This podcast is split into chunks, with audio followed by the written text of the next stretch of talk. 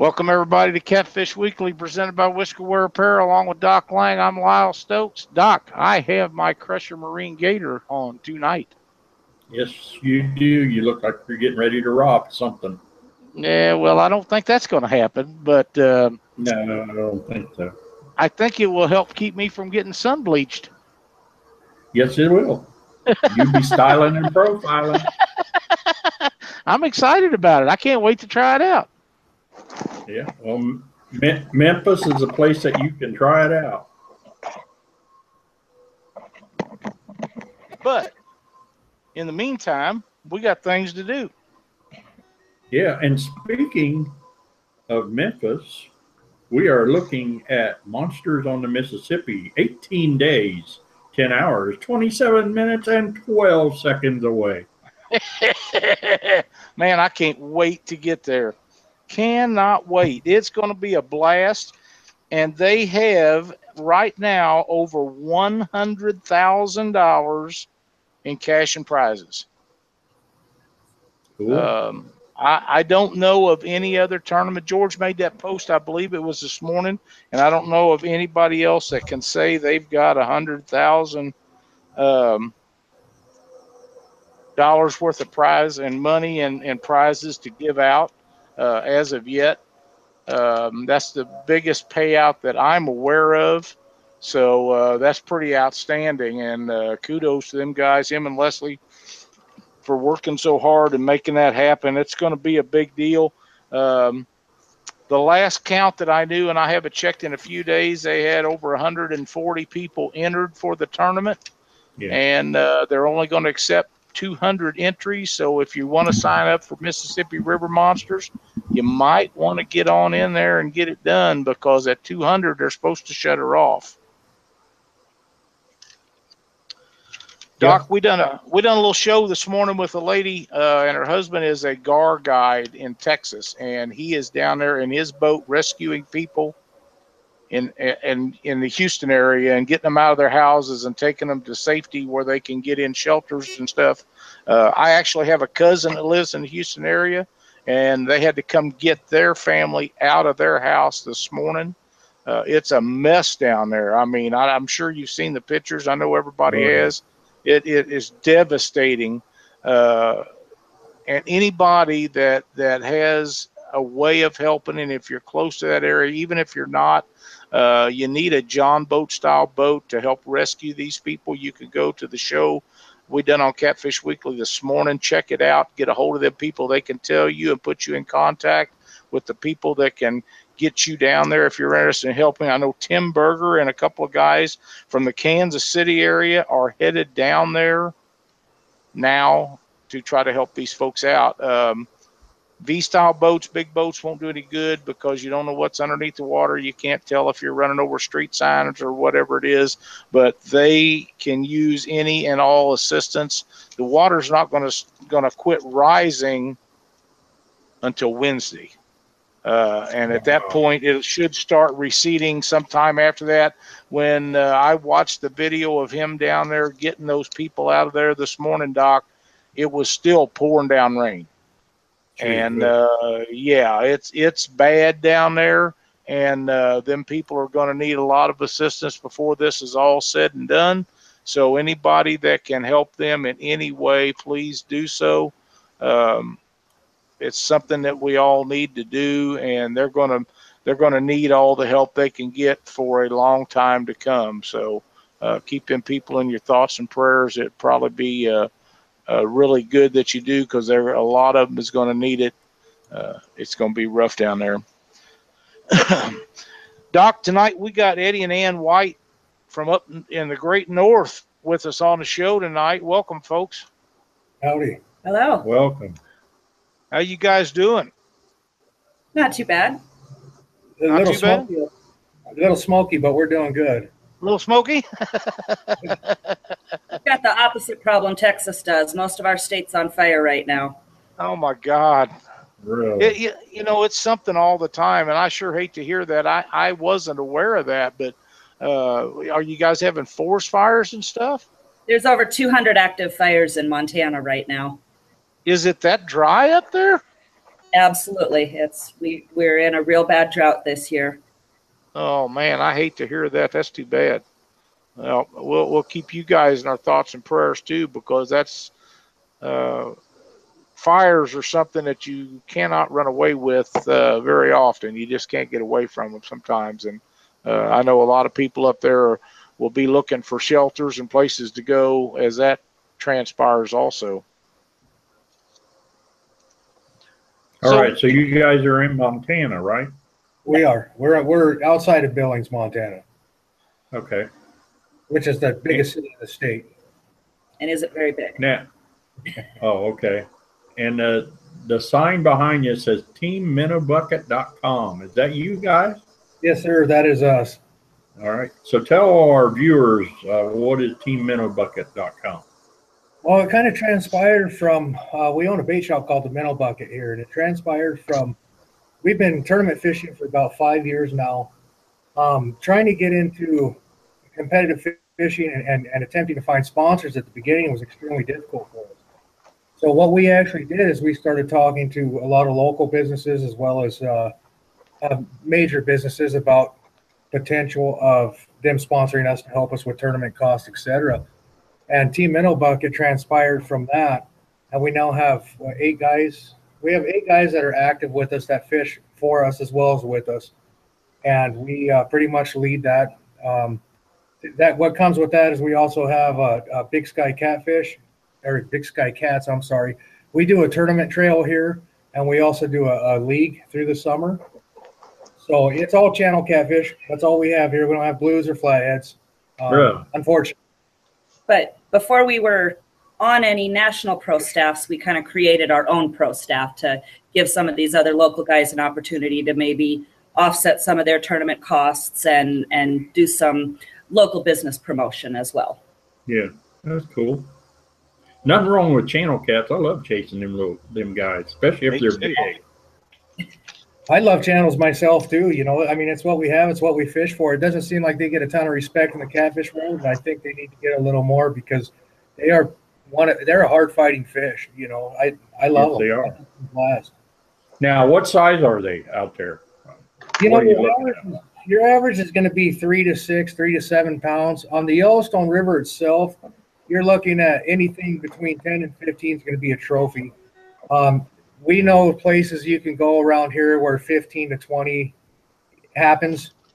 Um, the state record currently is 33 pounds, I believe, 33 or 34 pounds. Long standing. So we have we have quite a we have big channels. It's just a matter of seeking them out. Um, we have a river here called the Milk, and you could spit across it. It's so small, but it's had so much private land surrounding it for so long that the channels in there actually grow, and they continue to grow because there's no harvest rate on them from pressure. And that's one of the probably one of the best channel cat fisheries we have here is the Milk River. Or I'm sorry, the, the mussel, Mussel shell. shell. Wow. So, what kind of what baits are you guys using to chase these things with? Uh, generally, sucker. A sucker is a huge uh, bait for us. Suckers, we have uh, goldeye comparable to a shad or a, or a skipjack, I should say. Um, our our river itself has about twenty different forage species, so we have it, the the uh, forage that we have is it's amazing. The, the fish are never hungry, and we have to fine tune and adjust that from time to time. We we prefer sucker, but there's times that we have to use gold eye or we have to use flathead chubs or something of that degree because they won't hit on anything else. And because about 90% of the fishing that we're doing is in pretty fast, heavy current, stink baits don't work, livers don't work. A lot of the, the real traditional catfish baits just aren't effective in our waters. We go to a, a fresh cut bait um, just to, to keep it on the hook and be able to attract those fish in, in the water that we're fishing. Yeah. Have, have either of you guys ever been up to the Yellowstone or Montana itself? I have not. I've been to We- Yellowstone. Well, I mean Yellowstone River here in Montana. Oh no. See, we all run jet jet um, motors up here because the, wa- the water can go from 10 feet to three inches in a matter of feet. It's one of the only free flowing um, uh, rivers in the United States. We have no dams that block it. We have diversion dams for irrigation, but we don't have any man made standing dams that block any water. Yeah. Wow, somebody posted in there. Cat Stalker Outdoor said the Wisconsin state record channel cat is 44 pounds. Yeah, it's amazing.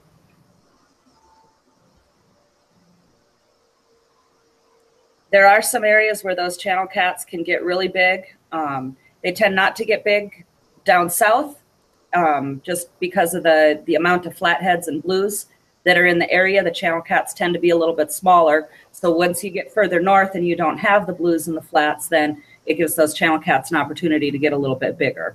But again, depending on on harvest rates and if the particular state has size limits, slot limits, it'll impact the the size those fish can get to. So you guys don't have any commercial fishing up there. That in itself is a major advantage to getting fish to grow bigger. The only commercial fishing we have is is uh, what I do is sell bait. That's the only commercial commercial fishing allowed here. We don't have Good. to worry about any of the pay lakes, which is a beautiful thing. Um, Yes. I'd hate, I'd hate to be in an environment where I had to fight that. I, I still stand tall that pay lakes are a joke and they need to go away. Um, we the, the problem with what we have here is that a, a majority of the catfish are also well all the catfish here are self-sustained. There's no stocking efforts made on them whatsoever, though they're native species. So our harvest rate, if her and I go well, we can have 10 channels per day and 20 in, pos- in possession. So the limit on it for us is rather high, and the harvest rate goes up. And we've taken it upon ourselves to attempt to uh, teach people the, the value of selective harvest. If we keep the catfish, it's not over five pounds or 24 inches. You know, generally, if we're keeping any catfish, it's two to three pounds, and we're, we're getting enough for that night to eat, and we put everything else back. And they're better eating. Absolutely. Absolutely. But we want to keep them spawners in, in the river. You know, if we don't keep the spawners in the river, we're not going to have a turnaround on, on year class. I agree 100%. I sure do. And I know you do, Doc. Oh yeah. It's That, Pay uh, Lake City here where I'm at. Yeah, you're, you're in a bad spot. The, Well, uh, it's, amazing, it's amazing to sit up here and watch uh, everyone advocate to get rid of these pay lakers and those commercial fishermen, and nobody listens. The outcry is just unheard. You know, it's sad. It's sad to see these 100 pound, two, 100, 120 pound, 90 pound, 80 pound blues and flatheads going into a, a generally a toilet is what they're they're putting them in. It's it's it's sad. I mean, how come the DNR's not doing nothing about that? There's as well as you guys, you guys advocate for it, and they don't listen to nobody. No. You know, Yeah. how old are those fish? You're talking, uh, what, 40, 50 years old to get that big? Well, uh, the average the average of a of a large fish, whether it be anywhere from 35 to 60 or bigger pounds, is 30 years, uh, depending on the gene pool. But uh, these guys are tired of people making fun of them and calling them names and stuff. What that does is it pisses them off, and then they don't do nothing to help you. You you can't make a fool out of legislators and expect to get anything done. You have to work with them to get anything done. And if you're making fun of them and calling them names and and making a joke out of what they're doing, they're just going to keep putting you on a back burner, back burner, back burner. And I know this to be a fact because they've told me that from our State Department that if that ever starts in the state of Missouri, that we'll never get anything done. And we're you know we're five and ten years on surveys to find out if we get anything done. So when you start doing that kind of stuff, you're just getting yourself put further back and further back and further back, and they're going to take deer regulations and crappie regulations and bass regulations. All that stuff's going to keep going in front of you until people stop doing it because those people don't have to put up with that, and they are not going to. Yeah, that's, there's a lot of truth to that. I, I agree completely. Yep. So you have to. It's a political thing, and whether anybody likes it or not, fishing has politics in it, just like everything else. And if you can't play the political game, you're going to be the loser. It's that's just the way it is, and uh, it's sad that it's like that. I'm not agreeing with it. It's just a fact. Uh, that's the way it is. Uh, and you, what needs to be done, in my opinion, is there needs to be a United States association of some type to where a group of people sit down and and read all the complaints and and go to these states and present their issues to each state that is in question and needs something done and guys let them do their job, but nobody can get together as of yet to make it a deal where uh, it takes money to do this stuff, and and uh, there's no no organization, there's no money. It's it's sort of like BASS when it started back in the '60s. They had nothing. They had less regulations on bass than we have on catfish today, but they put the right people in effect.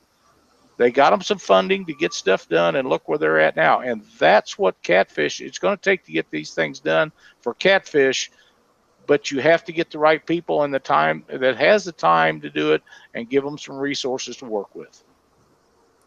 Yeah. To give catfishing as a whole a, a legitimacy and to be That's, taken that's seriously. right.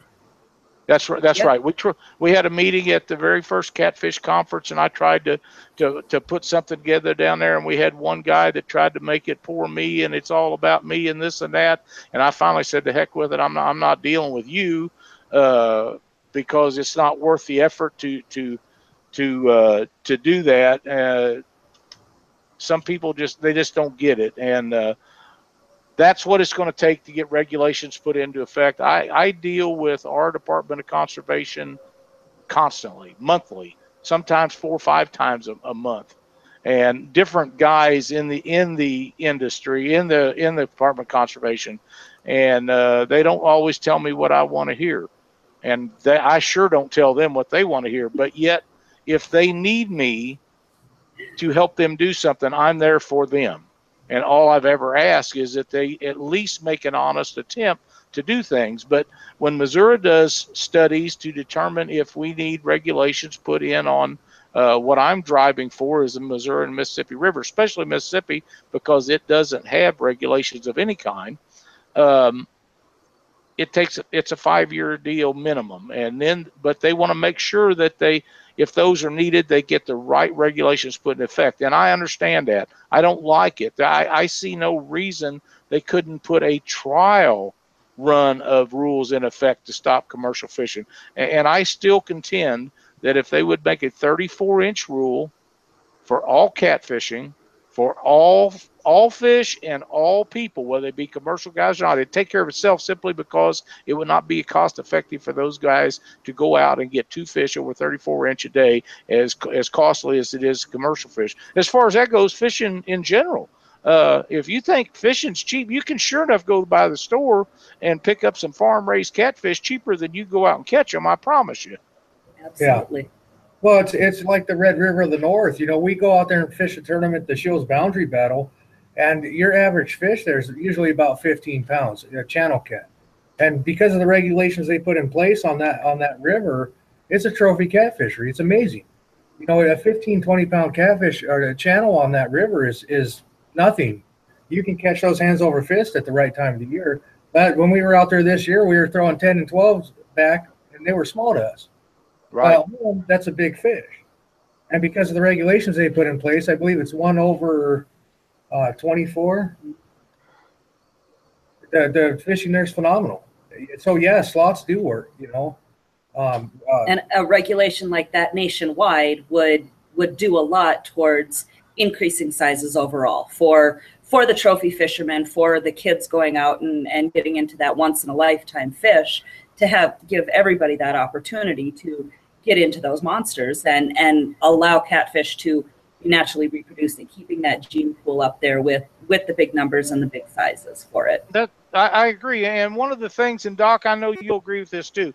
If if you have a a catfish that has three hundred thousand eggs, according to Missouri Department of Conservation, two percent of those will actually survive hatch, and out of that two percent, one percent of those will live to reach adulthood.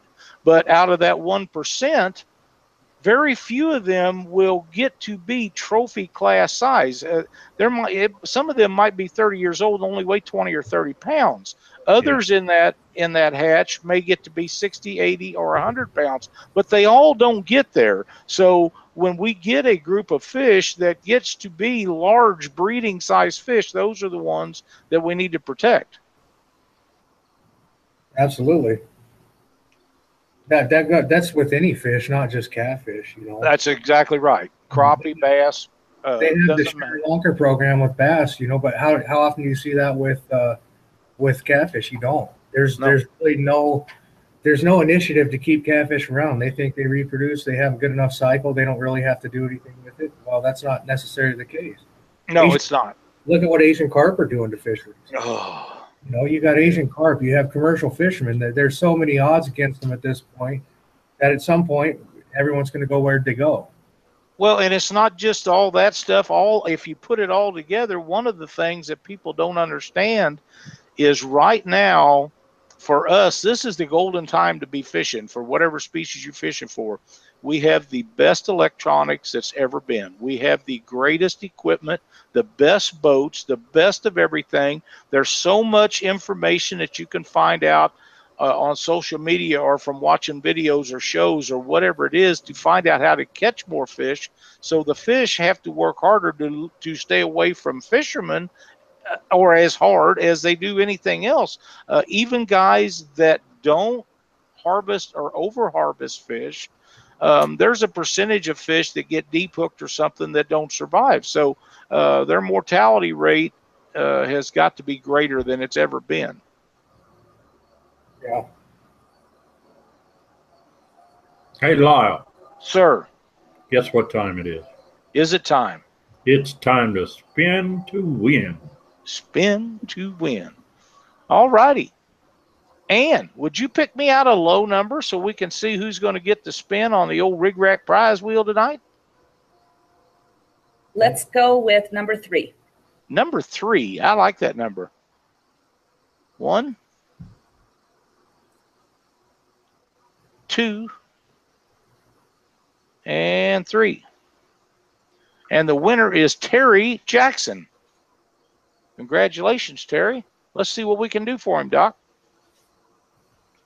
I have got a bunch of stuff on the old rig wrap prize wheel package. I got two packages of 100 hooks just to get ready to go to Memphis with, Doc. Ooh.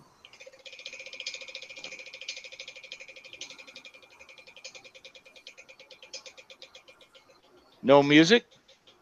I hadn't got that. Oh, Caught me caught me off guard. I got you this time. Uh, Monsters on the Ohio. Contact Aaron Wheatley, and he will have a package for you. Let me write that down, Doc. Go ahead with uh, with Eddie and Ann while I write this down. All right. Let me see if we got any questions.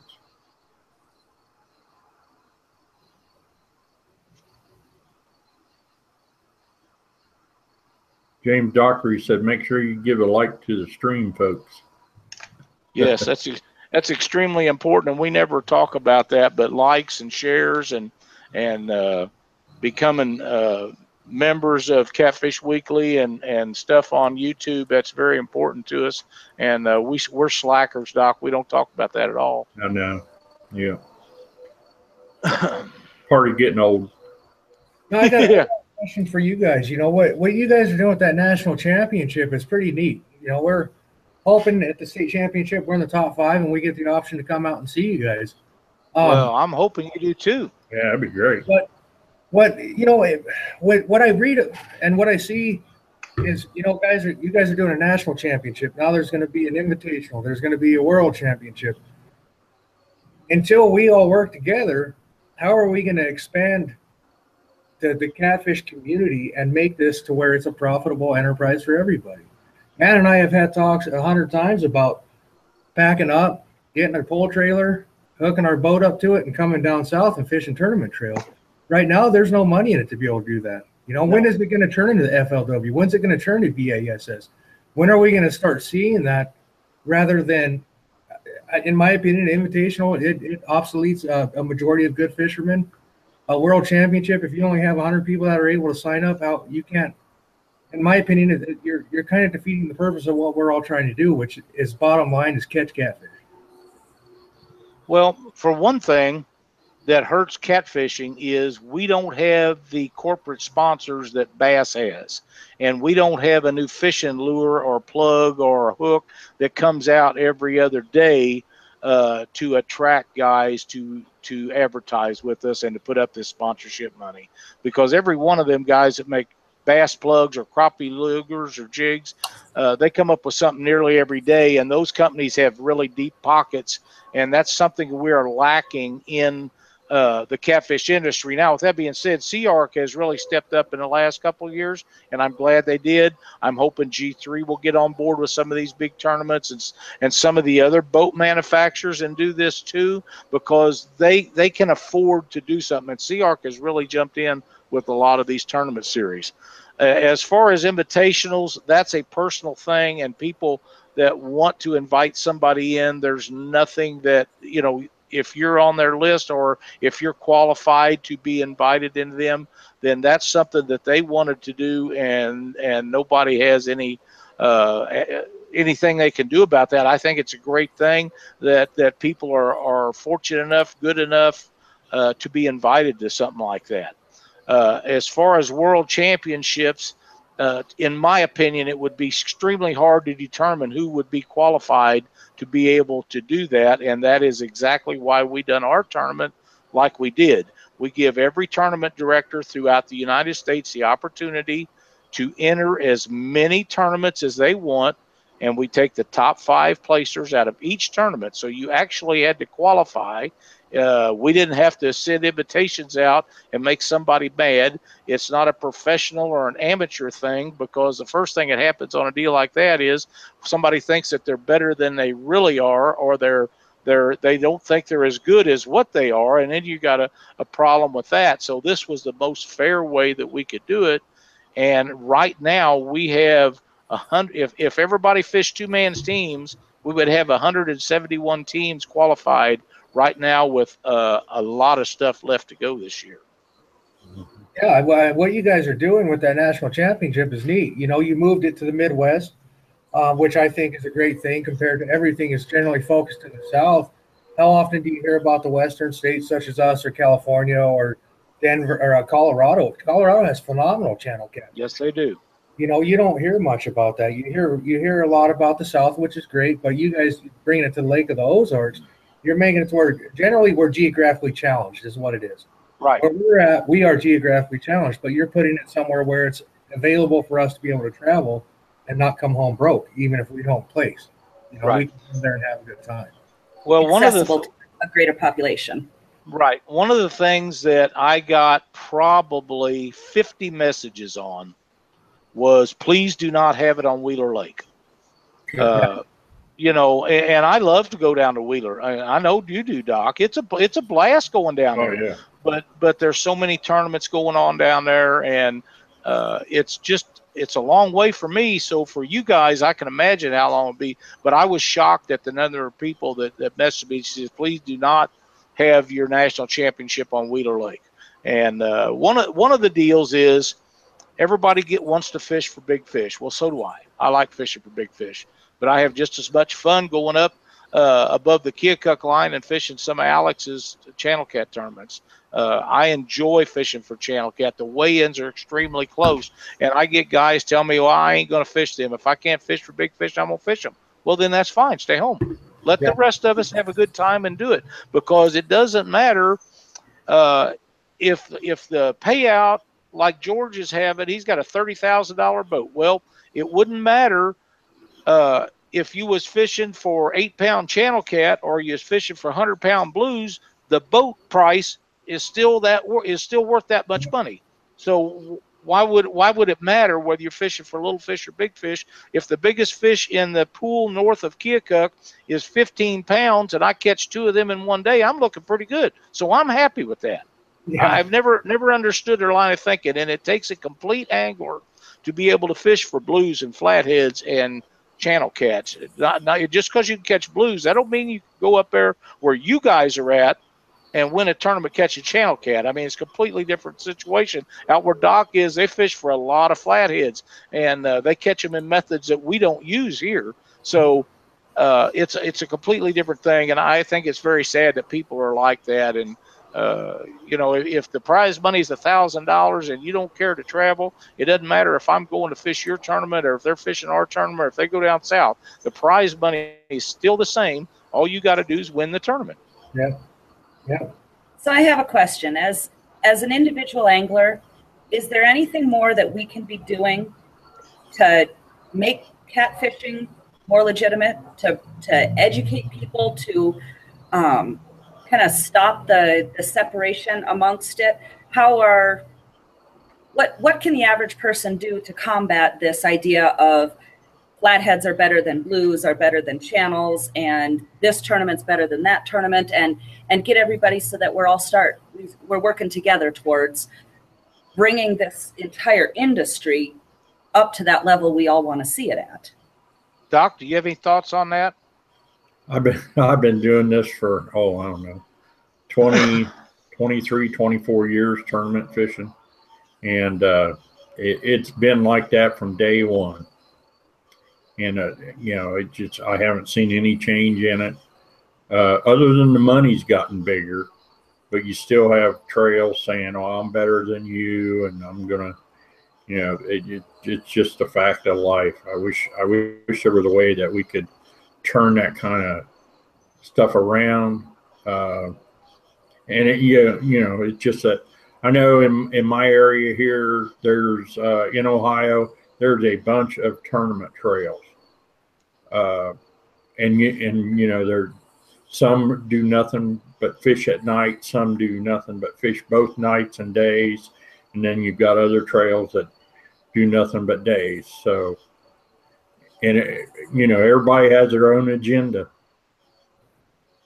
well i have a, a thoughts on that several of them in fact. Number one if we could ever get an organization put together that would cover the, the entire United States, like BASS has done, we could get um, we could get a uh, unified set of rules, and they wouldn't have to be hard and fast, but a generalized set of rules for everyone nationwide, and all of the tournament uh, directors could join this organization and use those rules as a guideline, and that would make a big difference to where when we go to to your your area to fish a tournament, or if we come down here and and uh, or, or down south, you know, everybody would know what it's going to take. Um, another thing is we need even places like Missouri where they have tournaments on the Mississippi River and the Missouri River where there is no over and unders. My opinion, for what it's worth, is these tournament directors need to take a look at having a two over 34 and three under 34 rule to show the Department of Natural Resources or the Conservation Department that we're serious about getting these regulations put into effect. Lead by example. Uh, and I think that would make a big difference. But organization is something that uh, the catfish industry has not found yet. And until it has found it and true leadership is brought out with people that know how to deal with the political end of it, I don't think that it's ever going to get uh, where we're headed. But at some point, it, has got to happen. It just has to. Well, absolutely. I mean, you we have more product on the market now than we ever have. Whether That's right. Books, uh, catfish lures, anything for dragging, for bumping. I mean, for years, everyone either kept it a secret. It wasn't. It wasn't anything anyone knew about.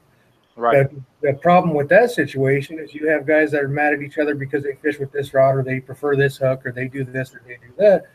It doesn't matter what rod I fish with. When, when when it comes down to everything, there's no reason for anyone to hate on each other because of what they like, what they prefer.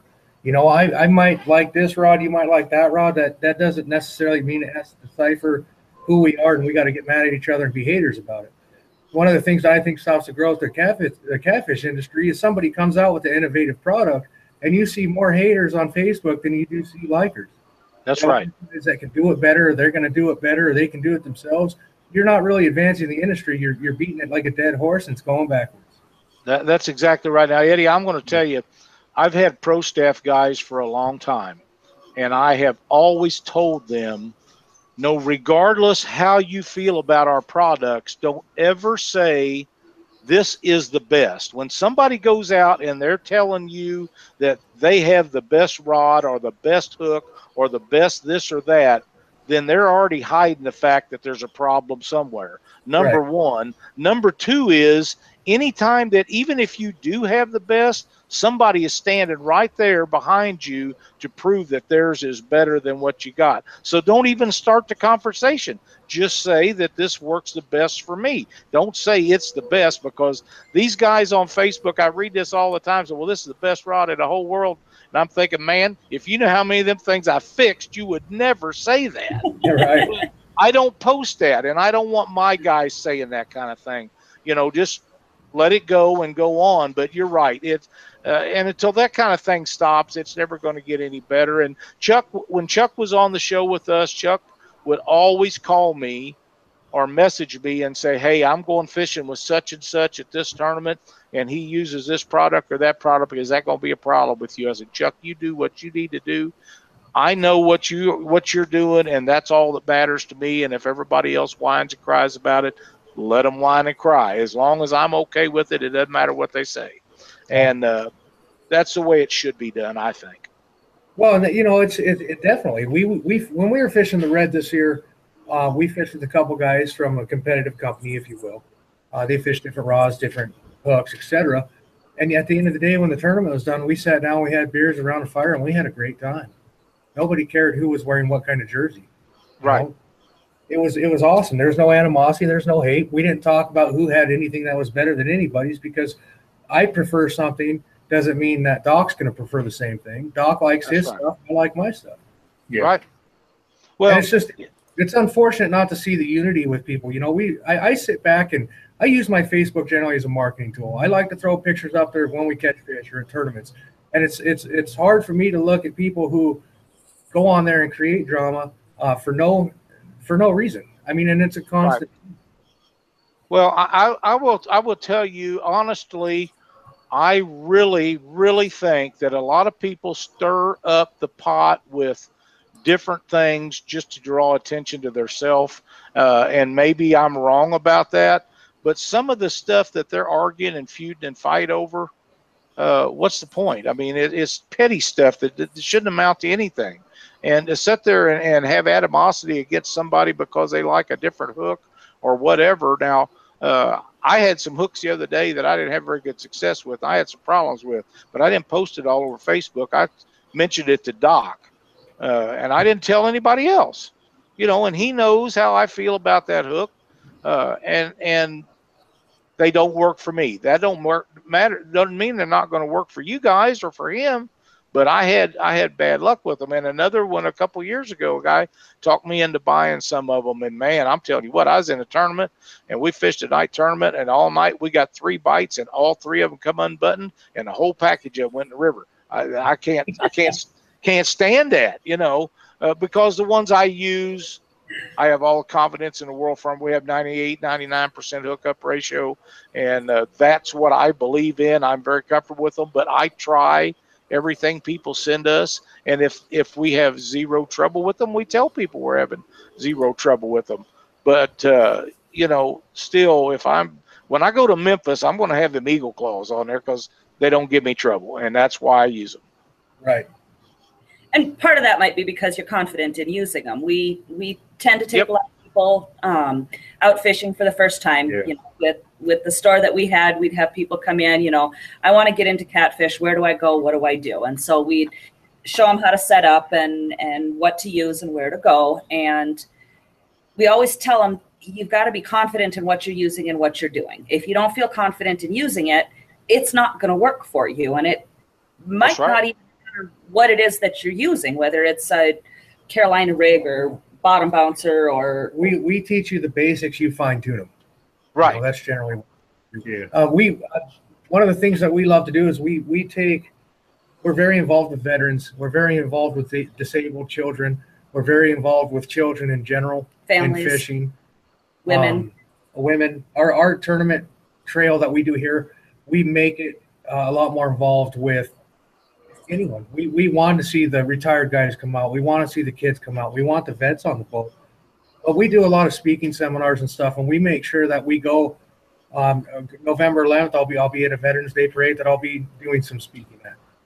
Um, we we definitely harbor that and and and with catfishing, and it's it's really made us, I think, in, in a personal stance, grow an, um, just grow in general. You know, not in the industry itself, but just grow in general. Being able to see the smiles and being able to, to brighten people's lives and showing them how simple catfishing can be or how complex it can possibly be.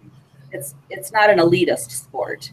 Right. E- even in the competitive levels, um, being able to give people the opportunity to learn how to fish, to go out to target a fish purposefully, which a lot of people fishing don't don't do that, and then to compete at at any sort of level, whether it's a, a weekly league, real low pressure, you know, not really any money on the line, or a big national tournament. We we enjoy doing that. We like introducing other people into that too, and um, you can start out with a, a, sinker and a hook, or you can make it as complicated as you want. And I think for us, it's the variety of opportunity that catfishing allows that has really drawn us into it. Well, if, if you guys want to hear a quick, funny story, it might be a little drawn out more than quick, but the first tournament that Ann and I fished together was a catfish tournament. We've had love. I've, I've been fishing catfish since I was two years old.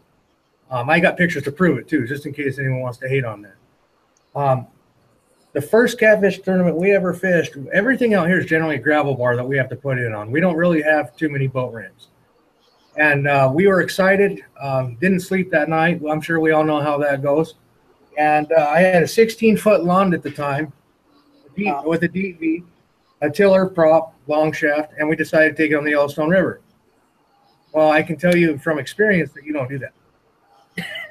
we put a pitchfork on the prop. You know, I'm sure you've seen that. Uh, maybe you haven't, but we put a pitchfork on to protect from hitting rocks and stuff on the prop. And uh, we we put into the river. Well, we some guys in front of us put in and they sunk their tr- boat, uh, their truck.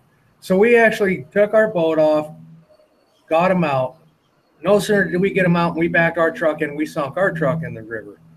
So we actually unloaded the, the boat off in the river, sunk by hand, and these guys helped us get out. Well, when they when they helped us get out, they left and we sunk the boat again, or I'm sorry, the truck again. So we were actually stuck and we had nothing to do but go fish this tournament. I wasn't going to waste time. So we we took off.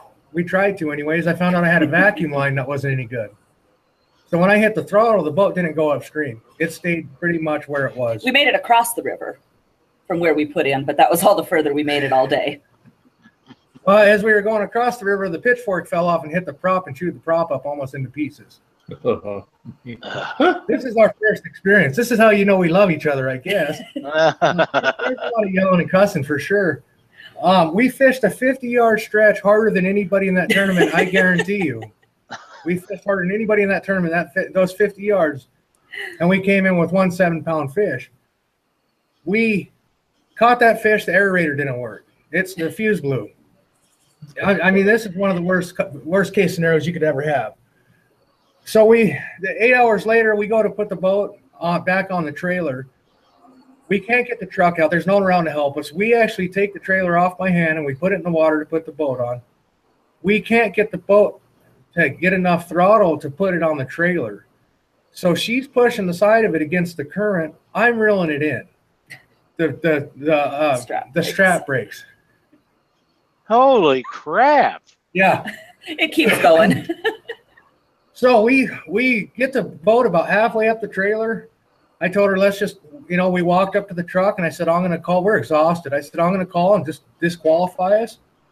And no sooner did I pick up the phone, these these two guys pulled up out of nowhere as a father and son, and they dropped their boat and they took our truck our truck out. They backed up. They got our boat out with the trailer.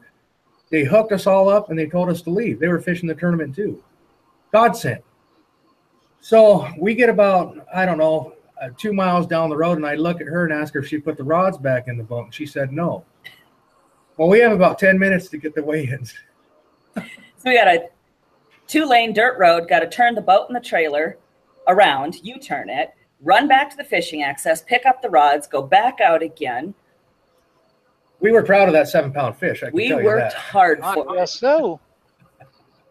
and we signed up the next wow. year and we love it. And and even a trip like that that's what got us hooked into tournament fishing. It mm was it was the fun and the excitement and and the friends that we made. The the father and son that rescued us they're really really close good friends of ours now. We hang with them Fourth of July weekend, you know, weekends, holidays, camping trips, fishing trips. You know, we we've made some met some phenomenal people through the tournaments that we've done, through the events that we've had, um, the events we've gone to. We've got friends down in Texas we're worried about this week. Absolutely.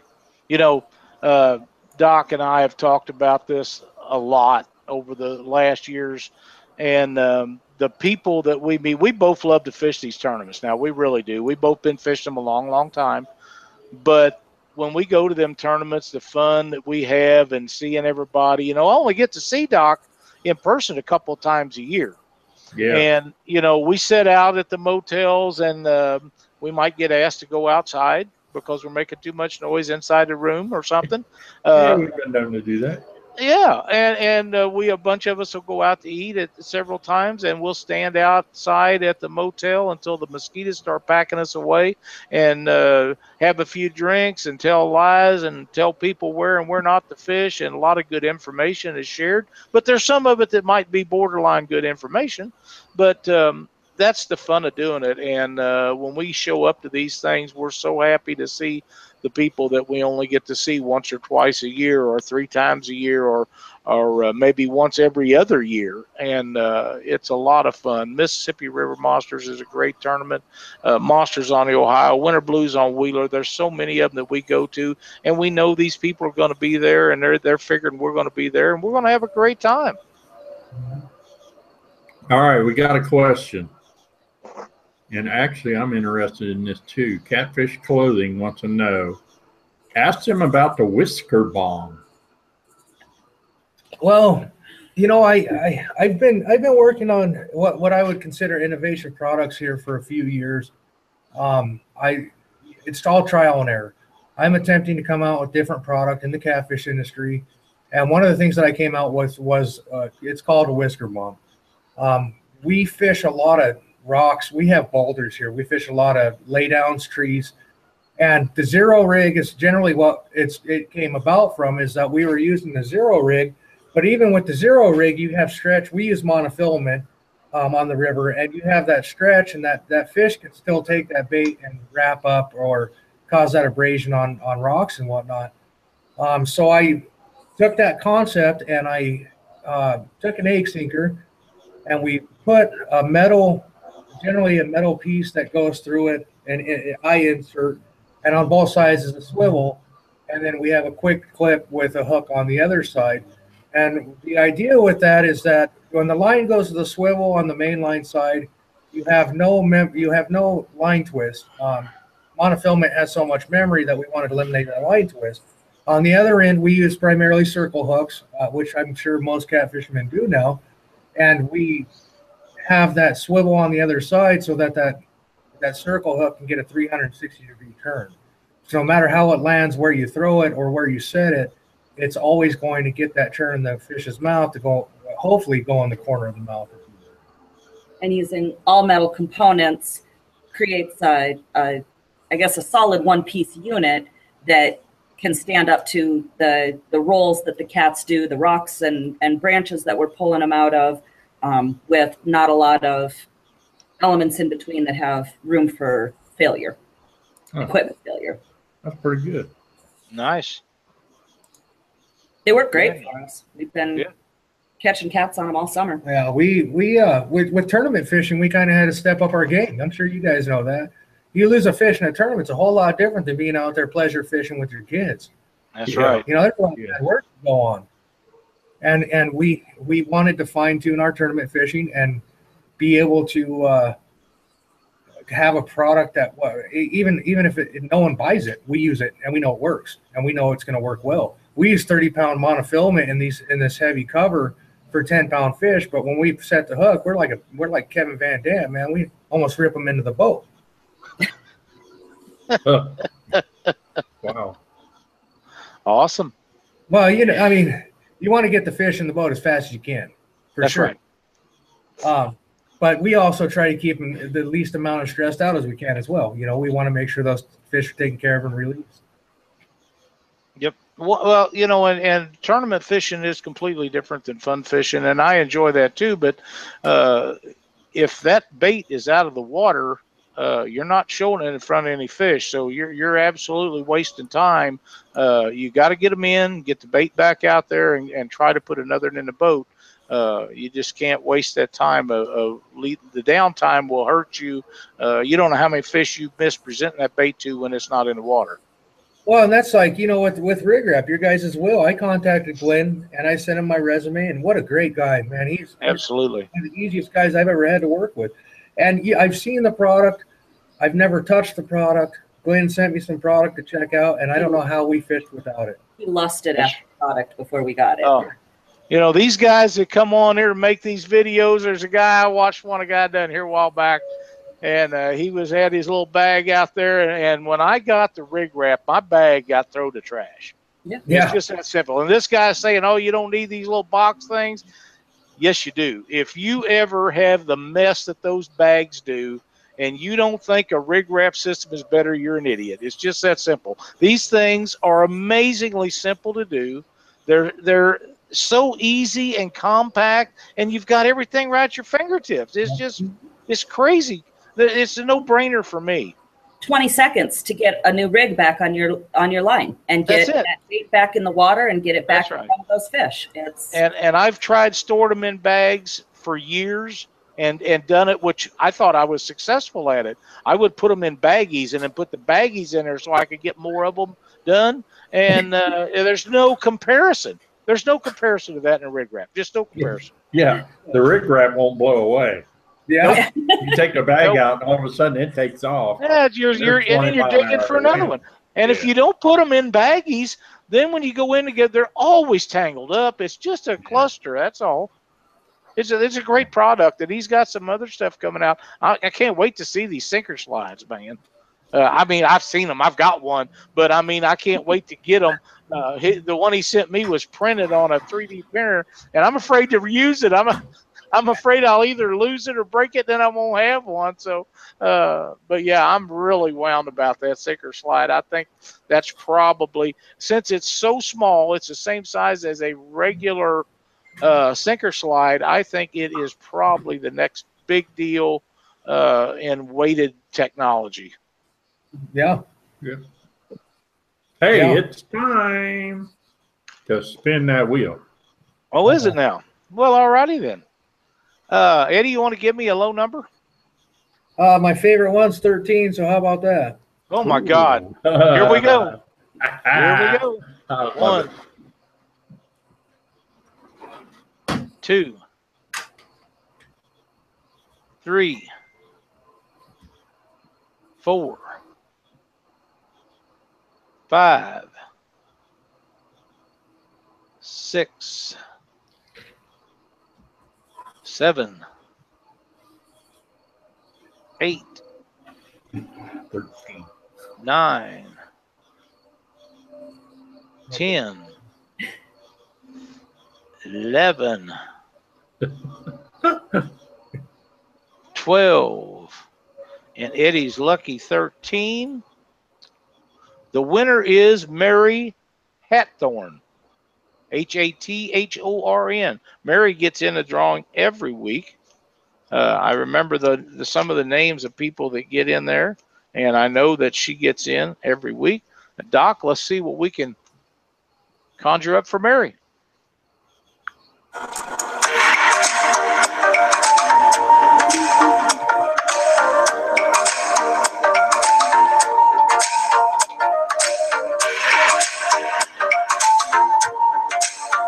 Hooker's terminal tackle. Mary, if you will contact Hooker's Terminal Tackle and tell them that you won a package of Reaper hooks on Catfish Weekly on the Rig Wrap prize wheel, they will ship them out to you. And thank you for playing the game. We enjoy it that you. It's awesome. These people, you know, um, we haven't. They It were was- flooding the Facebook Yeah. page tonight, man. They were We was, uh, we're down a little bit tonight of what we have, but we've been having anywhere from 100 to 140 people enter the prize wheel every week. Now it's down to around 80 tonight, something like that.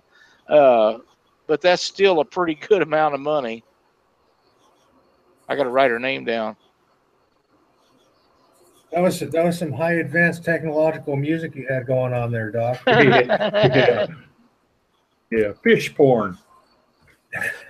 now, where you are you guys making any of the big tournaments this year? You know, we're not, unfortunately. Um, we've we've had a few hangups this year.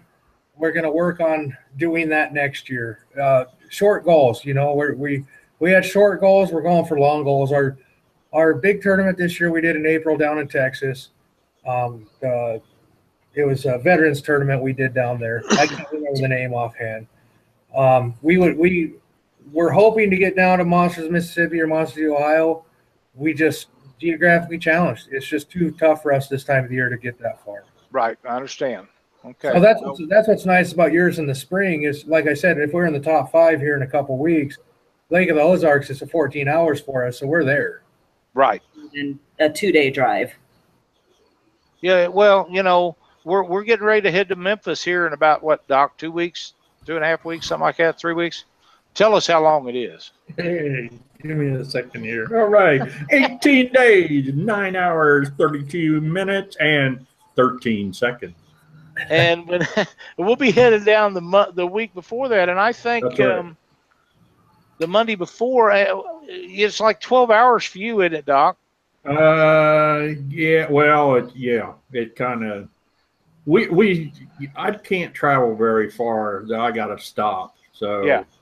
I got to get out or I get stiff driving. So, I go about 60, 70 miles and then I have to stop and I get out, walk around and that kind of stuff. So, yeah, it, it takes, I think it's about eight, nine hours and it, it, we, it gravitates out to 10, 11. Yeah, it's six or seven hours for us, but we stop about every two hours or or sooner. Depends on how much coffee I had. Sometimes we have to make it a little more. often. yeah. but it's Yeah. not that's nothing like 14 and, and i understand what you're coming from eddie because uh, cindy and i was up a few years ago and fished the cats incredible tournament man i'd like to get back up there and do that but i left at seven o'clock in the night drove over the speed limit the entire trip and got there at like eight or nine the next morning it's Yeah. a long haul up there to that tournament but That's- man it, it was fun That's one of the closest big tournaments to us, and it still takes us 10 hours to get there. oh my god Well, you know, it's like I was I talked about early, touching on earlier. is We, if if the catfish industry grows advance enough the next few years, we want to go down south and follow trails. We want to be at the MRM. We want to be at the Monsters of Ohio. We want to do the Cabela's King Cat. It's just a matter of uh, the consistency and money and us being able to do that. And we don't need to make 100% of, our, off, uh, of a living off it, but a guy's got to at least break even if he's in the top 20. If you will. That, that's right. You know, and, and we've got guys wanting to come out and fish our tournament from California, and uh, that's another long haul. And we would love to see them get tournament directors get involved with it out there. And uh, you know, I've got guys that tell me they come if they could get a tournament director to to uh, get involved with it. So uh, hopefully next year we'll be able to get that done.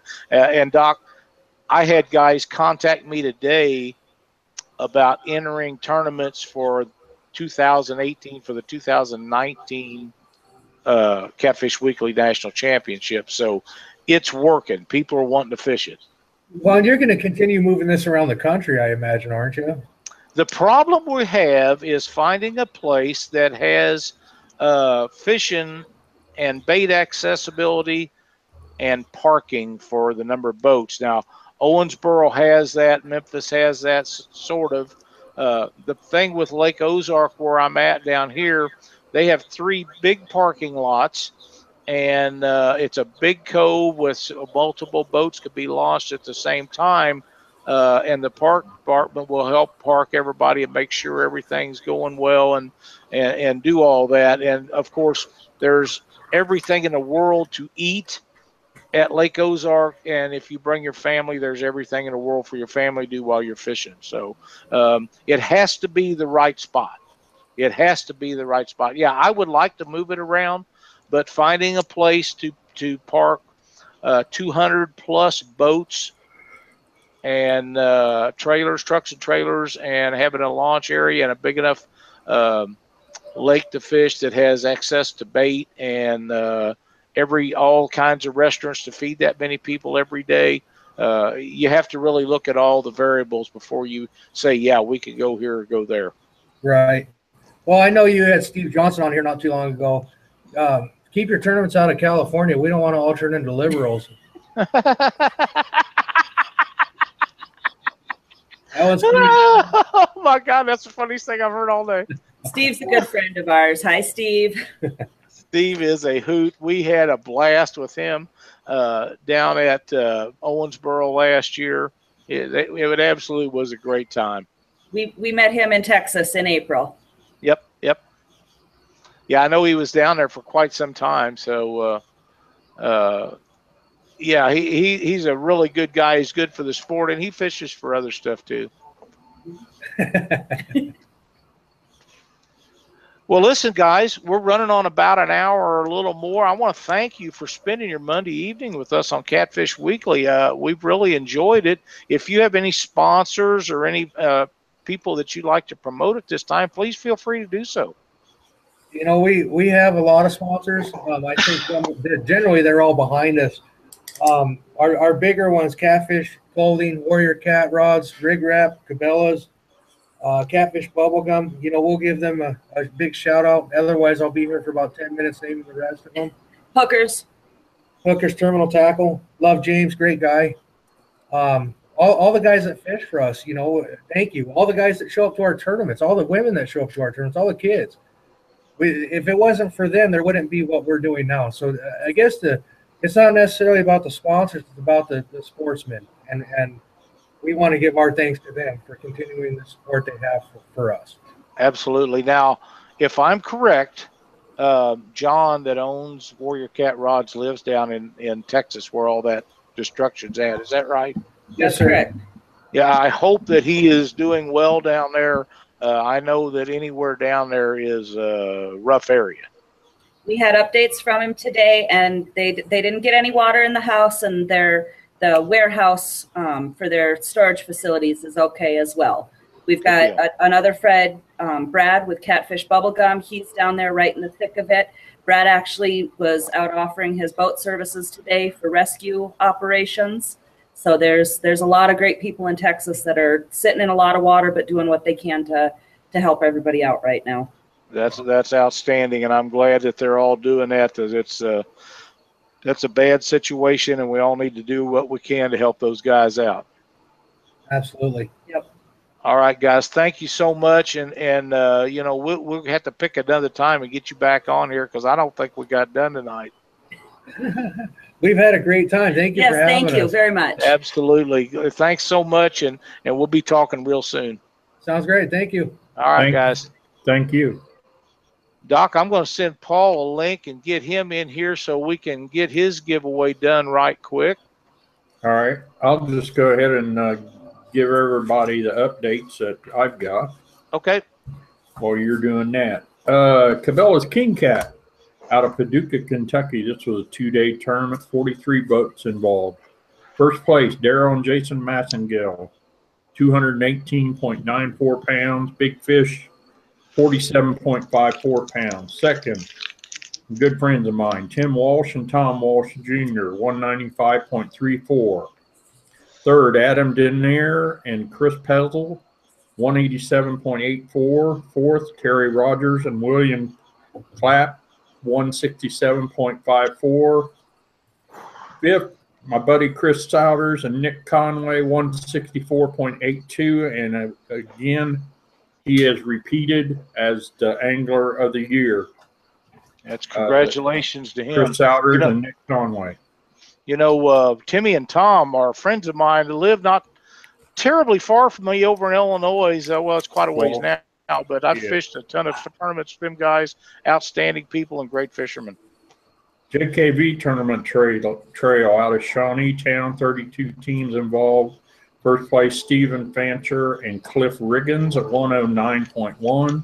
Second, Audie Hammond, Chris Sherman, Chris and Sherman Mitchell, 85.9. Third, Casey Tutro and Andrew Hahn, 83.4. And Casey and Andrew had the big fish, 57.1 pound blue. Uh, Hoover tournament here in, in the Buckeye State. This was a three fish limit, and it was a night tournament. First place, Craig and Amber Shurry, 60, 63.2 pounds. They had a big fish, which was a flathead, which was a 48.6 pound flat. Second, Joe Senior and Joe Hatfield, 48.3 pounds. And third, Sean Dolphin and Craig, 36.5 pounds. That's a three fish limit, too. That, those That's are pretty. yeah, those are some heavy weights. That's some big weights. West Tennessee Catfish Anglers. This was a fundraiser tournament for the Carl Perkins Center. First, uh, Cedric Poiner, Taylor Stovall, 93.53. Second, Roy Harkness, Bill Dance, and George Young Jr., 82.67. And third, Joe Hardy and Barry Wilson, 80.69. And that team had the big fish, which was a 61.84 pound Nice. this weekend on Saturday, the 26th, the Catfish Summer Slam. This is in Steubenville, Ohio, on the Ohio River. This is the Pike Island Pool. Uh, it's going to be, uh, uh, I'm on the wrong date, aren't I? I don't Yeah, know. Not, not yet. Uh, I looked at the wrong calendar. This Saturday, it's Saturday and Sunday, nine two to nine three. Uh, seventy-five dollar entry fee, twenty-five dollar big fish. Fish from four p.m. to seven a.m. That'll be this Saturday. I was looking at the wrong calendar. Eric, all right then. Eric Tustin puts is putting this tournament on. So that's all I got, Lyle. All right. We got Paul Ragsdale in here. Hey, Paul, how's it going, buddy? Hey, hey, how you doing? Hey, Paul. Not too bad. Welcome back. Heck yeah. You got a bunch of stuff going on, Paul. You've been working all summer trying to get some things going on. Yeah, I've been uh, doing a, a fundraiser, trying to come up with the money to do uh, a few things we got planned this year.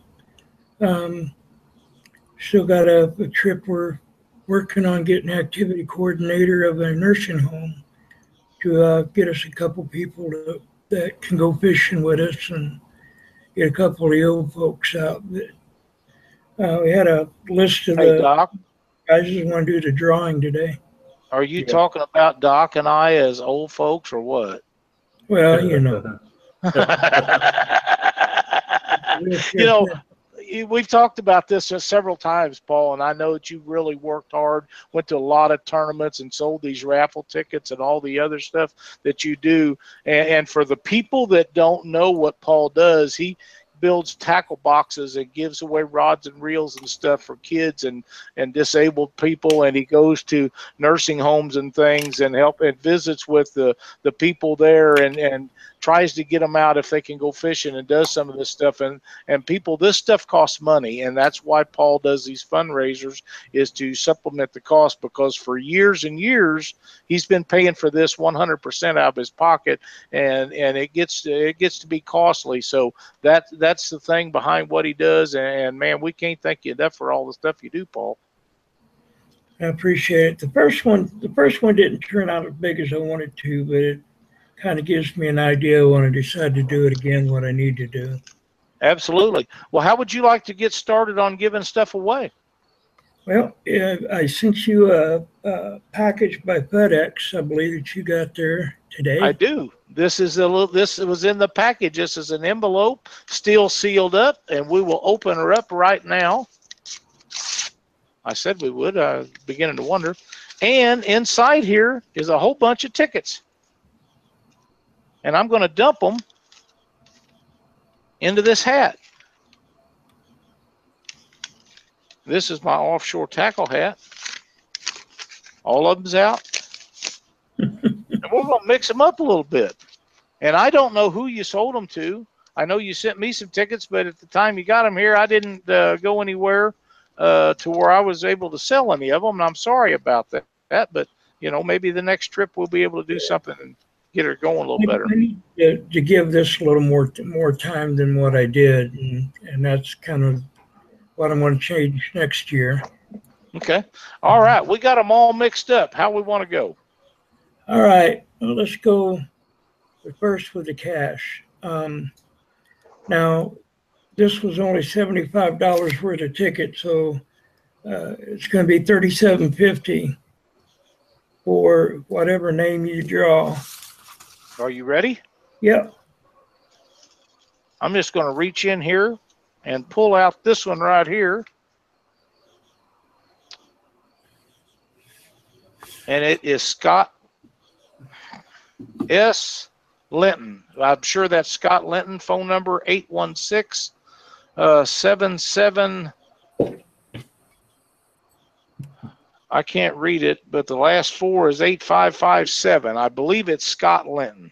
Yeah. Um, that's what we need to do is is if you put them over to the side uh, after I write them down, then I get the phone numbers from you here in a little bit. Okay.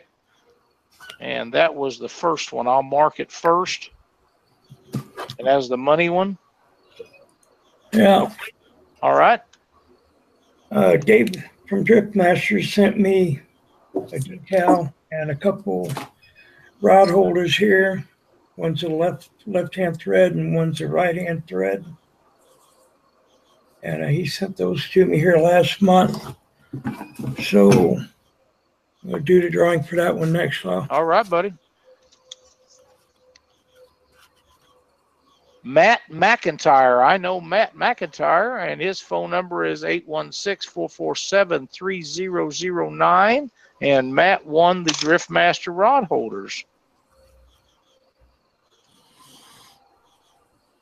Okay. Now this one here, if anybody ever wants to put up a website, I can help them and uh, uh, get it up for them. But Z-Host uh, has donated a, uh, a URL name and a hosting package for one year, and as well as support. And I'll throw five hours of support in there with that uh, to help somebody uh, put up their own website. So we can do the drawing for that one here next. All right. Almost pulled two out. If I could just get a hold of one, it'd be a lot easier. And the winner of this one is John B. Hyder Sr., St. Charles, Missouri. I know John also. Okay. Uh, the next one, Lyle, is a Twisted Cat Outdoors Tournament Trail jersey. Okay. Hey, Paul, Yes. everybody's wanting to know what Western is playing in the background. Well, that's something my dad watches. He watches a lot of them old westerns. well, Matt McIntyre won that also. He must have bought several tickets.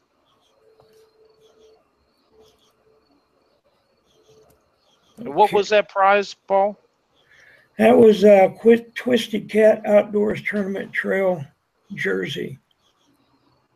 I guess they were selling some of them jerseys, and Yep. Yep, I've Alex and couple of them. they look nice. sure. okay, the next one is uh, a little bit off of the catfish trail there. Um, a guy donated four s- large stowaways full of bass lures. Never been in the water. Okay.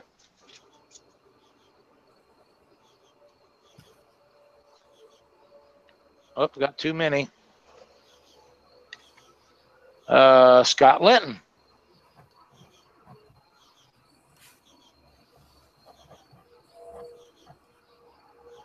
All right.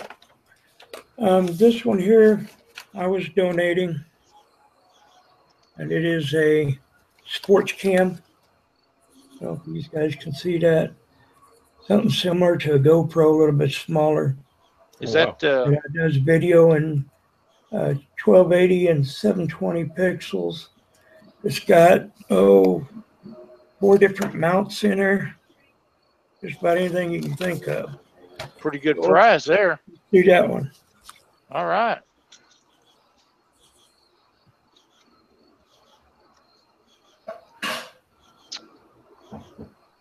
Paula Manshot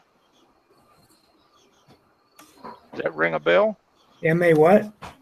M A N S H E L T. Paula. Okay. Uh, the next one's going to be a TFB Team Fat Boy swag pack. That's Okay. going to be a Get Slimed hat, Get Slimed t shirt, and a Get Slimed uh, hand towel and a decal. Okay. And the winner of that is Angie Harmon.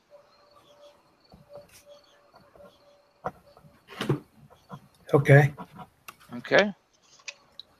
And the last one, but not least, uh, the, the big one is a Black Horse bumping rod from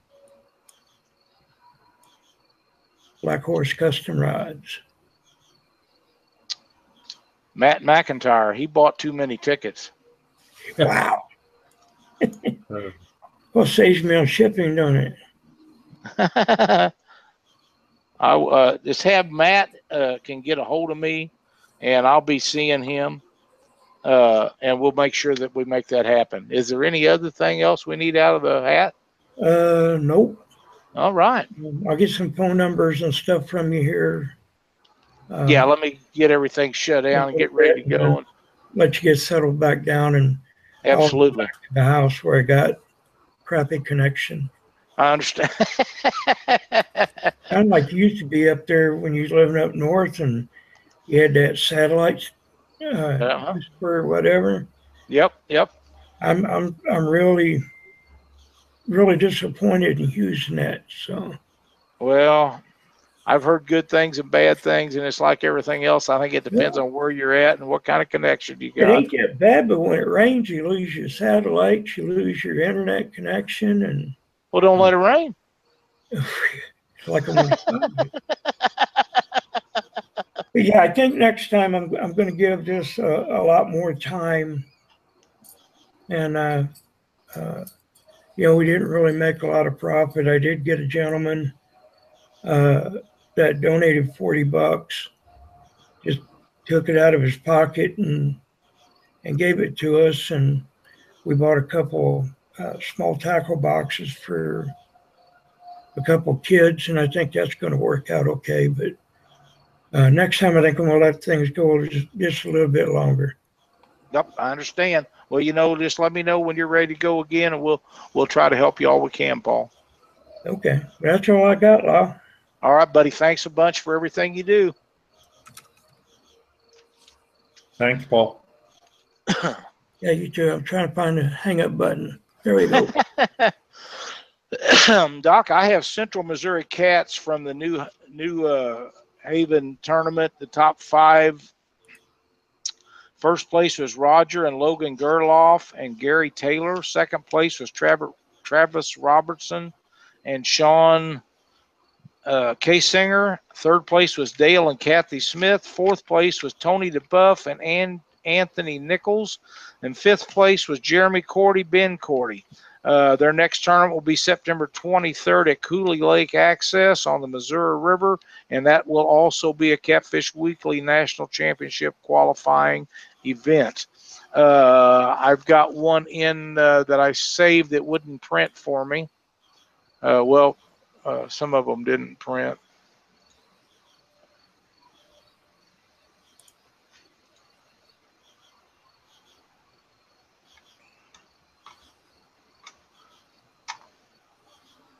Um, there will be. I'm trying to see. It doesn't say spoil a child, use a rod. Uh, cast chili and bean cook off. They're having a some kind of a fish. uh, It's a fishing tournament, and there will be a uh, requirement of two per boat, uh, and they will be honoring veterans of their choice, whether alive, deceased, or whatever, and they can fish with you. Uh, all TPWL rules, laws apply. This is uh, will be the biggest bag limit, uh, fifty dollars per team. Fish must be alive at weigh-in, and it's at Lake Tawakoni in Texas. Um, you can contact Bill McEd, M C M R or M C R E E D McCreed or Creed, and uh, find out all the information for that. It will be September 30th. Um, for some reason, then he mes- messaged me that the top part of uh, the uh, thing is not in the picture where I can see what the name of it is. Uh, but it's to help the Legion and the veterans down there. So hopefully you guys can get in on some of that action. Let's see what else we got here. Dieter Melhorn was on a while ago. For you guys that uh, like to watch live feeds, you need to check Dieter's web channel or uh, uh, Facebook and uh, YouTube channels out and watch his stuff along with him and Luke Hinges and Northwood Angling. Them guys got some really cool stuff going on. Doc, I, I want to tell everybody that from between now and uh, September 2nd, if you order anything from Rig Wrap, you have free shipping. Good time to get in on that. Yeah. Uh, yeah, free ship. Shipping's a big deal. Uh, uh, if you get a lot of stuff, bigger the boxes, the bigger container, the more cost to do that. So if you need Rig Wrap products, get a hold of Glenn at Rig Wrap, place your order, and get the free shipping. That will end uh, September second. Right. Uh, uh, next Wow. year. They, they want us to spin it again. Give me one second. I got. I'm going. I'm going to forget something if I don't get all these things done. All right. I got a message uh, a little bit ago, and I got to find it. It's from Rose Thompson. Um, Hugh and a group of others are leaving Wednesday morning to help evacuate people in Texas and Louisiana. Anyone wanting to go and help or donate for water and gas, please message Hugh Thompson on Facebook or you can get a hold of him at 662 552 7963. Uh, Again, all you guys that are putting in time and effort to help these people out, kudos to you. Uh, Doc, we've talked about this a number of times. The best people in the world are in the Yep. catfishing industry. There's no question about it. Um, guys taking off work, taking vacation time, and going from Missouri and, and Illinois and uh, Mississippi and Louisiana to help these people in this uh, bad time. And kudos to them guys. We appreciate everything you do from the bottom of our heart. Uh, Doc and I appreciate it, and I promise you, those people down there will will really appreciate it. Now, what do you say we spin that wheel, Doc? One more time. Let's spin that wheel. Give me a number. Two. One. That's a lot easier. Two. And the winner is pontooned in the 4OSX. OSIX. I'm not sure who that is. They started getting in on the stuff here uh, a couple weeks ago, but uh, we're going to spin the wheel for them, Doc. All right. Let's see what they've won. I didn't think anybody used um, names like that anymore, but I guess they still do. And he wins Whisker Sticks LED lights. All So- If you will contact me, pontooned in the 406, um, I'm wondering if that's not a military deal. I, I really don't know. But get a hold of me. I have the Whisker Stick lights right here, and we will ship them babies out to you. And thanks for watching and playing our free grab Prize Wheel game. Yep. All right. What else we got, Doc? Got my tip for the night. Let's do it. All right. Uh, I use my computer, although, you know, we're doing the show using a computer. One of the things I do on the computer is I bought my boat in 2009. When I bought it, I went and took everything that's about my boat, about my engine, and I'm, I'm just going to show you the paper. Here's a paper. I don't know if you can see it, but it just lists. I got the serial number of the boat, serial number of the engine, all the oil filters, the mold, everything that can use what prop. If I ever have an issue with it, you know, I can just reference to it real quick. Um, trailer, you know, you've got to buy bearings, you've got to do that kind of stuff. I've already got all that listed right here. What bearings go where. So, real, real good way to keep track of your stuff, especially if it's new and uh, you, you know, once it gets all crowded up, then you can't tell what it is. So that's Doc's tip for the night.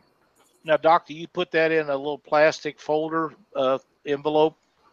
Well, actually, when I bought my SeaArk, they give you a folder, a huge folder that's got all the schematics and the prints and all of the boat, and so it goes in there. It's been in there. It's it's pretty roughed up after nine years of use. I understand. I understand. Well, that's a great tip, and uh, you know, you could put parts that you don't keep on there. Put the part number in there in case you have trouble out on the road. Anything like that exactly. it will make a big difference. Next week, folks, uh, Luke Hinges is going to join us again, and w- Luke has got some um, deals that uh, he's going to work on live streaming for extended periods of time as a benefit for some of the children's things. But I, he is is really big about doing something for these people down south in this Texas flooding. So we may have to switch gears a little bit about with some of that stuff but we're going to try to help Luke put together something to help these folks out. Uh, so be sure and join in then. Uh, if George can get away, we're going to try to get George Young Jr. in here or Carl Morris one. Uh, I know they're both extremely busy getting ready for Mississippi River Monsters. The following week we'll be in Memphis, so be sure to tune in for that. Um, I think we're going to do a we're going to do a live show, aren't we, next week at, in Memphis? I think we should both be there in time to do Yeah. the show Monday night there. Now we may do that show from uh, from the hotel, Um but Thursday we're supposed to be at uh, the pyramid. Yeah. So uh, hopefully we can get everything lined up. We're trying to get some stage stuff put together and and get all this done, and hopefully we can make that happen. It'll be a great time. Uh, really, really looking forward to getting down there and catching some fish. Um, uh, Doc, before we go, you want to tell everybody what the last report was for the water situation down there? Oh yeah. Uh, last year when we fished that tournament on game day, it was seven foot. Currently, it is at four foot. The prediction, uh, and and it's four foot because of all the water that came into Texas. Uh, the prediction for September um, 11th, I believe it was negative 1.5.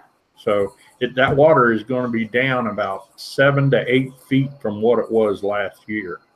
Now, those numbers are at sea level for those that don't know. Yeah, yeah, So, uh, yeah, uh, there'll still be water and there'll still be current, but it's not going to be ripping quite as bad as it was last year. no, unless we get another hurricane that comes in. That that is correct. Now, uh, I want to remind everybody the 25th of September, we're going to have Jody Harrison on here, and Jody's going to tell us about the winter blues stuff that he's got going on. Uh, and we got um,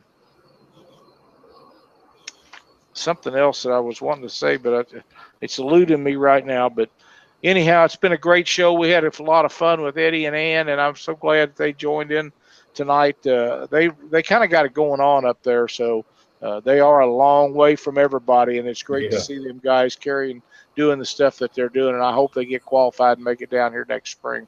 Um, 171 teams. If everybody puts a two-man team right now qualified, looks like we're gonna we're gonna have our 200 boat qualified if, uh, or more. So hopefully we can get everybody down here. We'll have a big payout for the top 10. Appreciate everybody tuning in to Catfish Weekly tonight. Absolutely, lot, we had a we had a bunch of folks in this, watching the show tonight. So uh, until next week, for Doc Lang, I'm Lyle Stokes. Thanks for watching.